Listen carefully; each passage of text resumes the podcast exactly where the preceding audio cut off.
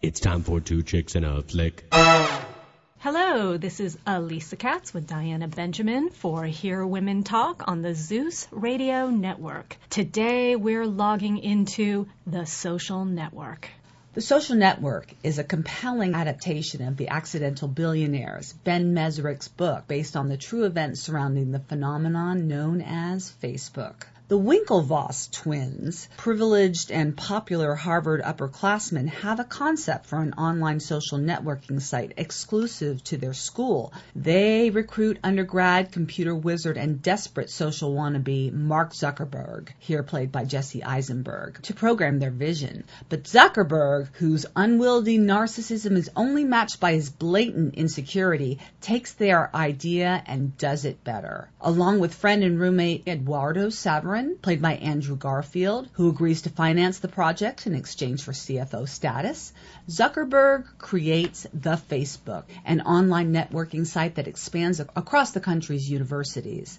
With the addition of Napster founder Sean Parker, played by Justin Timberlake, the site goes international. And by the way, he changes it to Facebook because that's cooler. In the process, the Winklevoss twins sue Zuckerberg and win for stealing their idea. Saverin sues him for breach of contract and what amounts to breach of friendship. All involved end up rich, but at what cost? But Elisa, were they successful?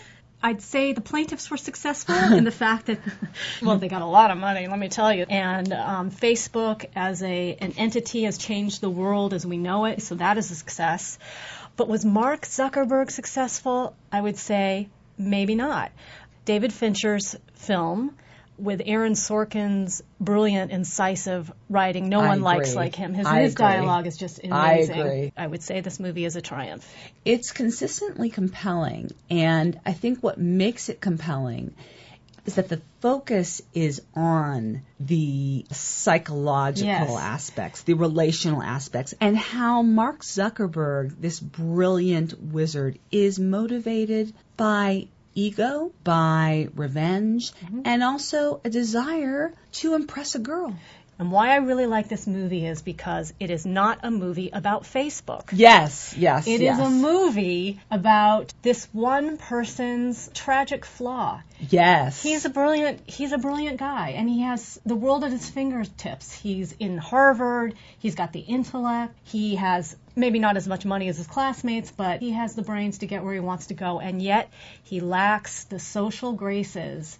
He has something akin to even an Asperger's Well, I thought I. I really thought. I mean, here I put on my therapist hat. I did think, you know, maybe he has Asperger's, and on one hand, to be often genius-like in one Yeah. area, but often in the social areas or reading social cues, reading another person's face. Right.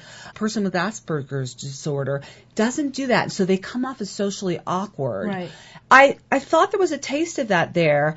More than anything, he seemed to have such a high sense of himself intellectually. He does. He's a That- he's a snob. He's an intellectual he thought that was enough. Yet it was so clear in some of the scenes how insecure and desperate he was. I think that's why it's about what happens in college, in the class system of Absolutely. sororities, of of clubs.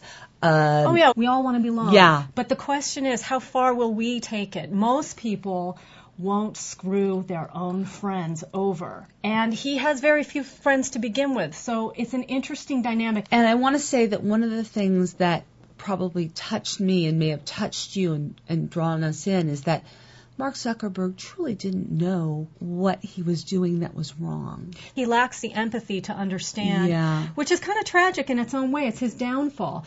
So, Lisa, how many stilettos?